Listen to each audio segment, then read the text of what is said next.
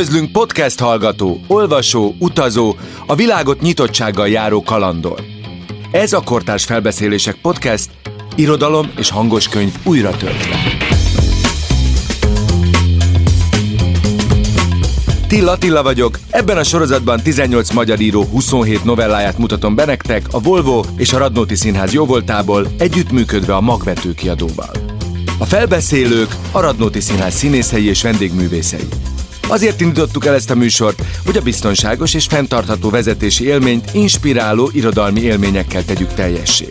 Hiszünk abban, hogy a sokszínű és magával ragadó kortárs magyar novellák szórakoztatnak, elgondolkodtatnak és segítenek jobban megérteni a világot.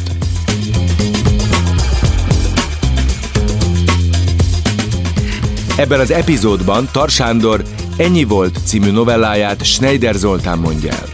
Nyári Krisztián ajánlóját pedig Baki Dánieltől hallhatjátok.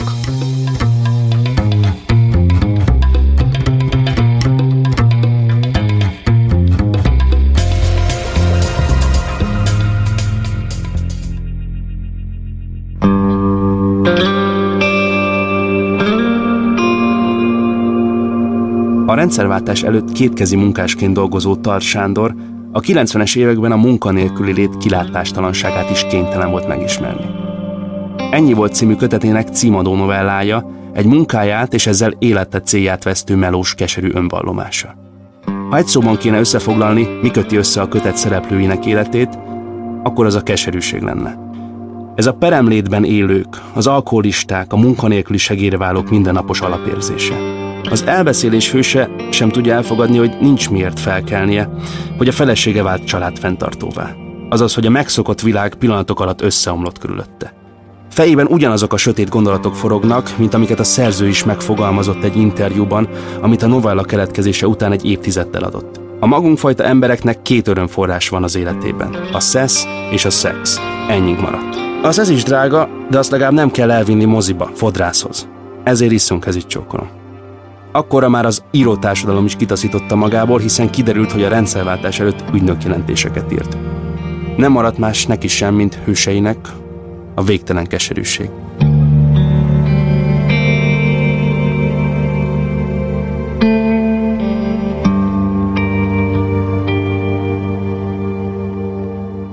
Tar Sándor, Ennyi volt. Kellene nekünk, munkátlanoknak is, valamiféle menekült tábor. Hogy ne rontsuk otthon a levegőt, meg a hangulatot az örökös kesergéssel, semmittevéssel. Oda aztán be lehetne hajtani mindenkit. Munkanélkülieket, hajléktalanokat, koldusokat, árvákat, meg aki úgy általában útban van, vagy rontja a városképet. Nagy a Hortobágy, ott el is férnénk a többi marhával. Na... De nem is ez a lényeg, hanem az, hogy meg se álmodtam, hogy elküldenek. Egyedül voltam szerszámélező a műhelyben, illetve volt még egy nő, de az állandóan táppénzen. Nem is bántam, lehetett túlórázni, amennyit bírtam. Nem is kerestem rosszul. Mondtam is, hogy fiúk, nekem mindegy, nem rinyálok, de ki fogja csinálni. Azt a temérdek marót, fúrót, egyszer csak kimegy az éle mindnek. És akkor a forgácsolóban nem sokan fognak dolgozni, vagy esztek majd mindig újat. Leszámoltam, elköszöntem a fiúktól a kocsmában, jól berúgtunk és vége. huszonkét év után. Ezt csak azért mondom, mert mindenki szokta mondani, hogy ennyi és ennyi év után mondtak fel neki. Mintha nem lenne mindegy, hogy valakit egy év után tesznek az utcára, vagy mondjuk harminc év után. Én szartam bele, majd lesz valahogy. Azt mondtam az asszonynak, hogy akkor most egy hétig alszok, behozom a lemaradást, aztán megindulok, és akkor itt kőkövön nem marad, annyi lesz a munkahely. Addig meg hagyjál békén. Egyébként aranyos kis feleségem van, megyem a tepertőjét. Csak már unom. Na nem úgy, úgy még megvagyunk, hanem a türelmét, a megértését, az már fel is tud idegesíteni. Na, nem is ez a lényeg, hanem az alvás, mert abból nem sok minden lett. Egyszerűen felébredtem, mikor szoktam. Nyílt ki a szemem, hogy szinte csattant. Nyomtam én vissza, hunytam, de csak nem. Jó, akkor heverészek. Az se ment. Néztem ki az ablakon, Mentek az emberek, mentek a buszok, villamosok, autók, mentek az emberek dolgozni. Na, hadd menjenek, mondom magamnak, közben majd megevett a fene. Ment az asszony is, ő még dolgozik, ápolónő. Gondolom, onnan nem igen rakják ki, ha csak meg nem eszi a beteget. Akkor a gyerek iskolába, a bitankölyke tíz éves, vagy tizenegy, nem is tudom már pontosan, de úgy tud elmenni reggel, mint egy szakasz riasztott kommandós. Haza szintén úgy érkezik, a különbség csak az, hogy reggel álmos, délután fáradt. Késői gyerek. Már azt hittük, hogy nem lesz, és tessék. Azt mondják, az ilyenek zárkózottak, csendesek. Na hát ő rajta ilyesmit nem lehet észrevenni. Szóval mennek.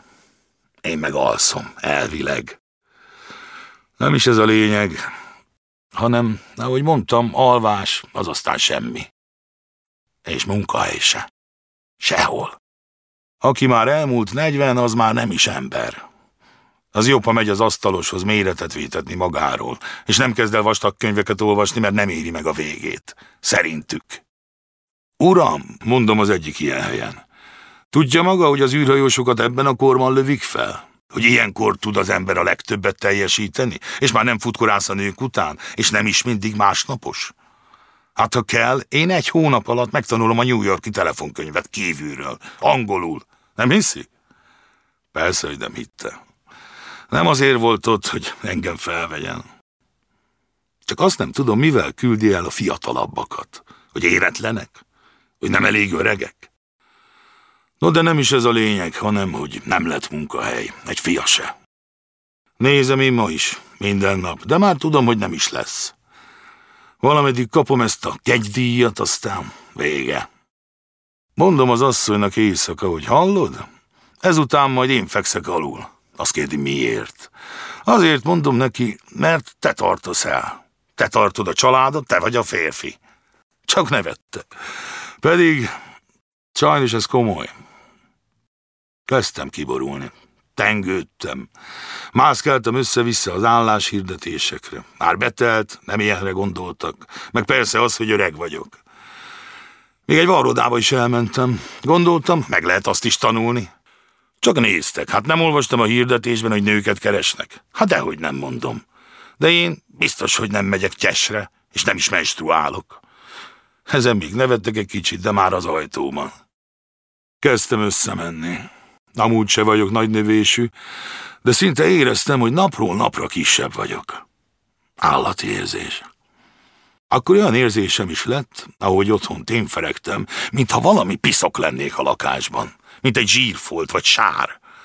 Azelőtt mindenki ment reggel a dolgára, délután a tiszta, üres lakásba mentünk haza, most meg, mire jött az asszony, én ott összejártam, gyűrtem, tapostam mindent, telefüstöltem a lakást, és ott voltam hülyén, kábán, mindenkinek az útjában.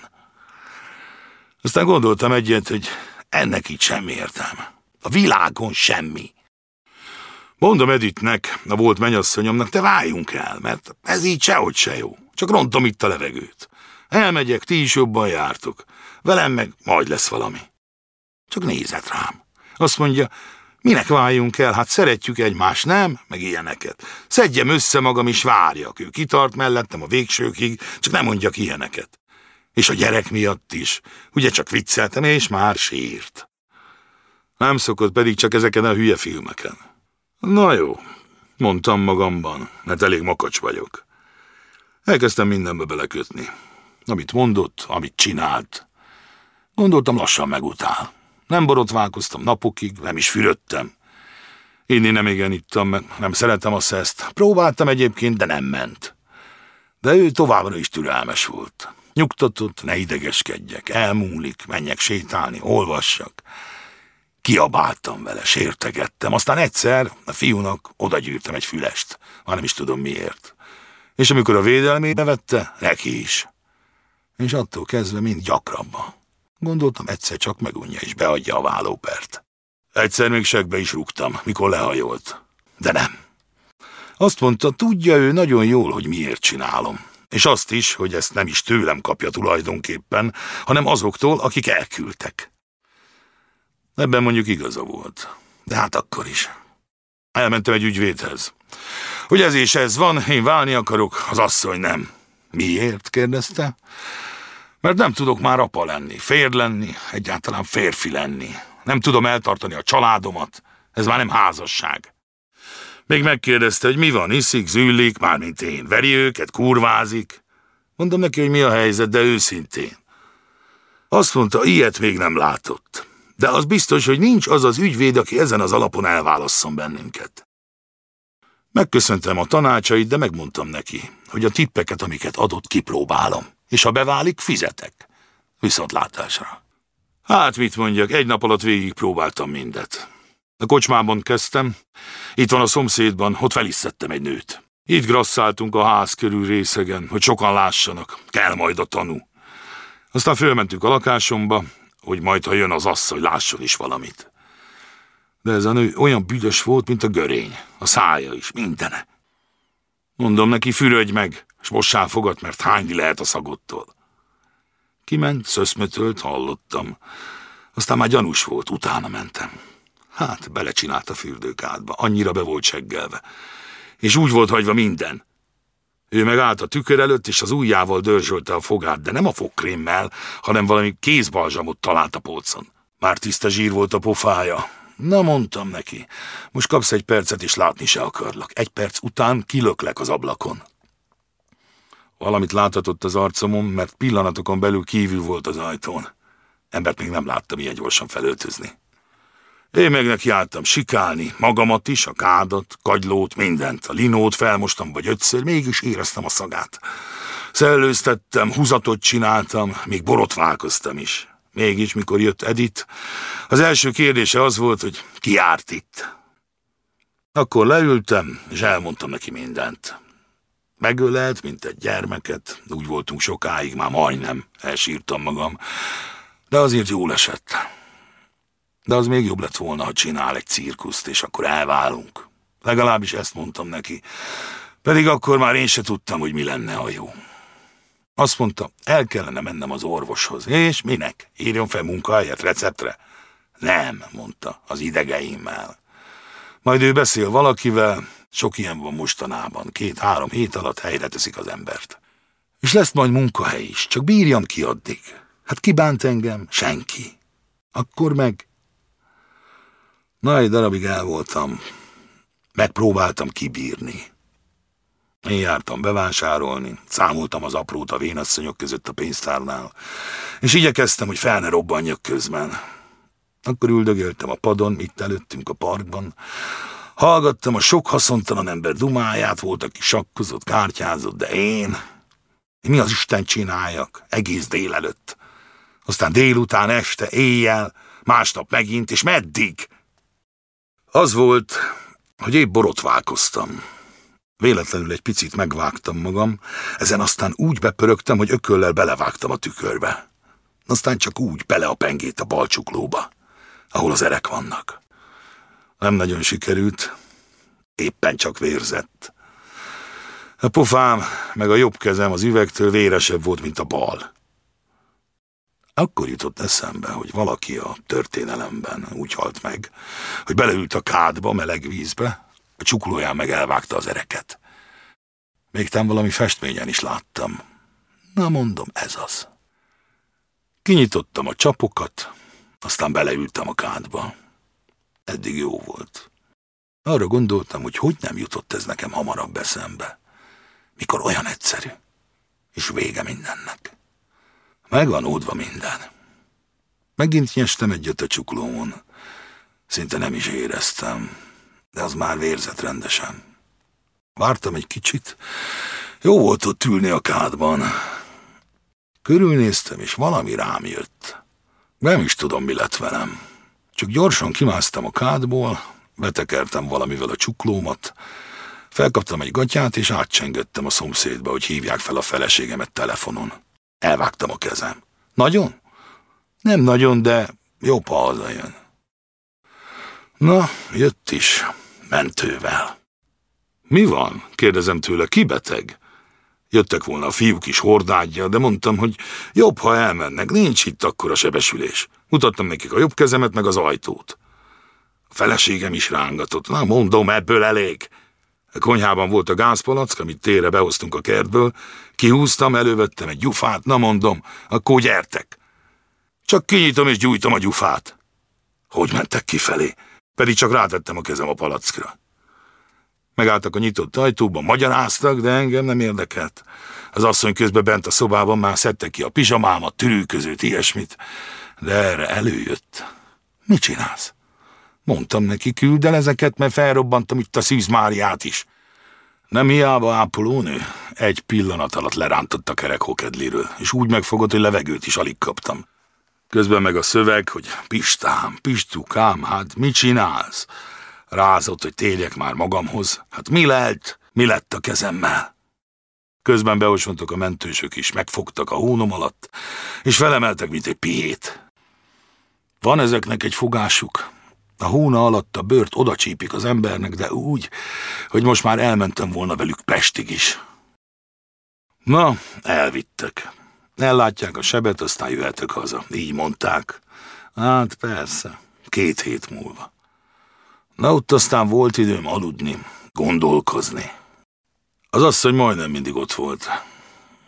Miért tettem? Miért csináltam?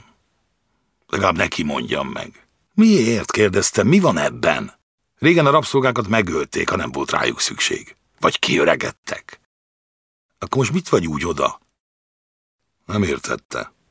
Én se, hogy mit nem lehet ezen érteni. Én befejeztem. Szeretek én élni, dehogy nem. De most más a helyzet, nem? Születtem, éltem, huszonkét évig álltam egy gép előtt, megnősültem, van egy gyerek, lakás. Én velem már nem is történik más. Akkor meg mi a francnak az egész? Ennyiért megszületni is kár volt. Ennyi életért. Ennyi a kutyának is van. Na hát. Ennyi volt, kész, mehet. És hagyjanak már békén.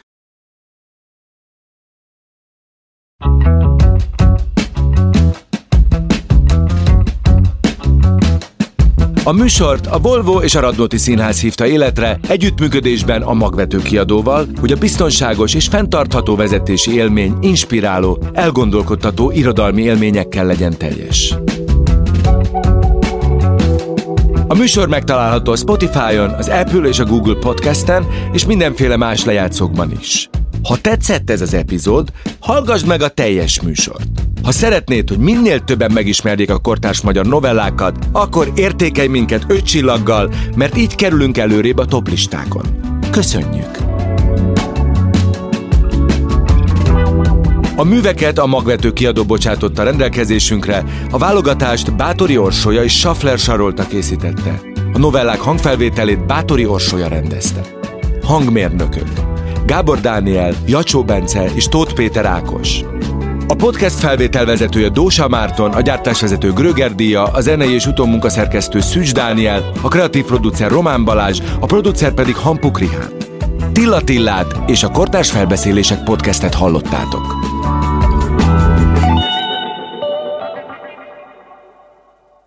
Beton Studio.